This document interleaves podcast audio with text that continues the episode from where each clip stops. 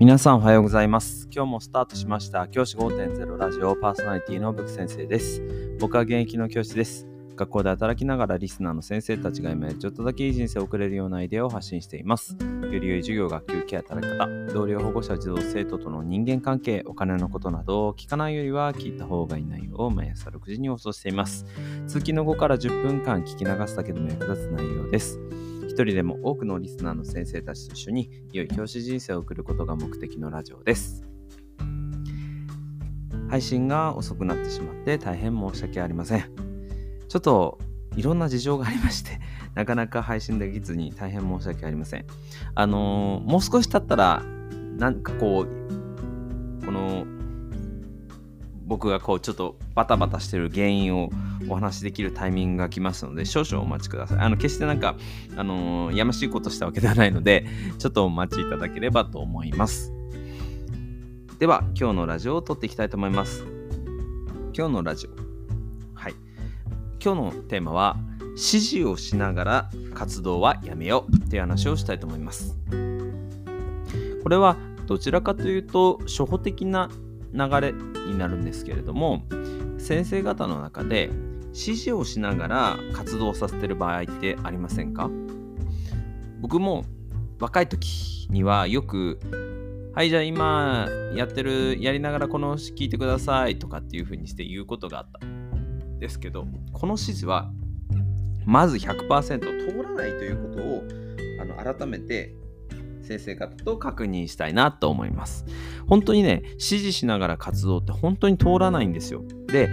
クラスが荒れてしまう原因を作る先生の多くはこのパターンです。僕も若い先生の授業なんか見させてもらうことあるんですけど、そうすると大体指示をなんか子供たちがね、わーわー活動したりとか喋ったりしながらの中で指示をしてしまってるっていうケースが往々にしてあるんですよね。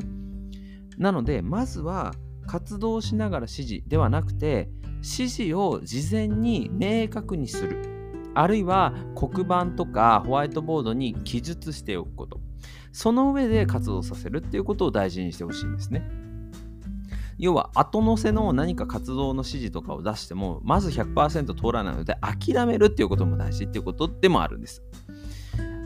僕は基本的に何か活動させる場合には事前に黒板にやる内容を丸1、丸2、丸3、丸4のような形で順番立てて書いてあります。あとはこの指示に従って活動してね。じゃあ始めっていう感じで事前に指示する内容を伝えきるっていう風にしてるんですね。そういう風にすると子どもたちは活動をしっかりやりますし途中で新たな指示が加わることもないので非常に、あの有意義な時間を送ることができます。そして先生方も大声で何かを指示する必要もなくなるっていうようなメリットもあるんですね。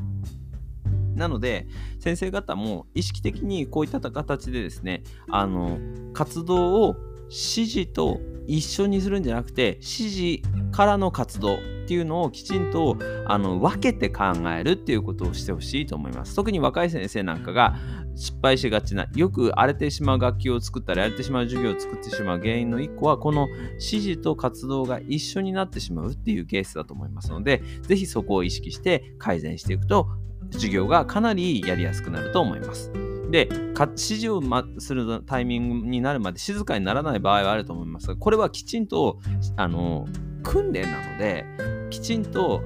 話を聞かせるっていう体制を作る。要は誰も喋ってない状態を作るっていうことも改めて大事なことなので、そこも意識してほしいなというふうに思います。じゃあ今日はこの辺で起立で着席。さようならまた明日。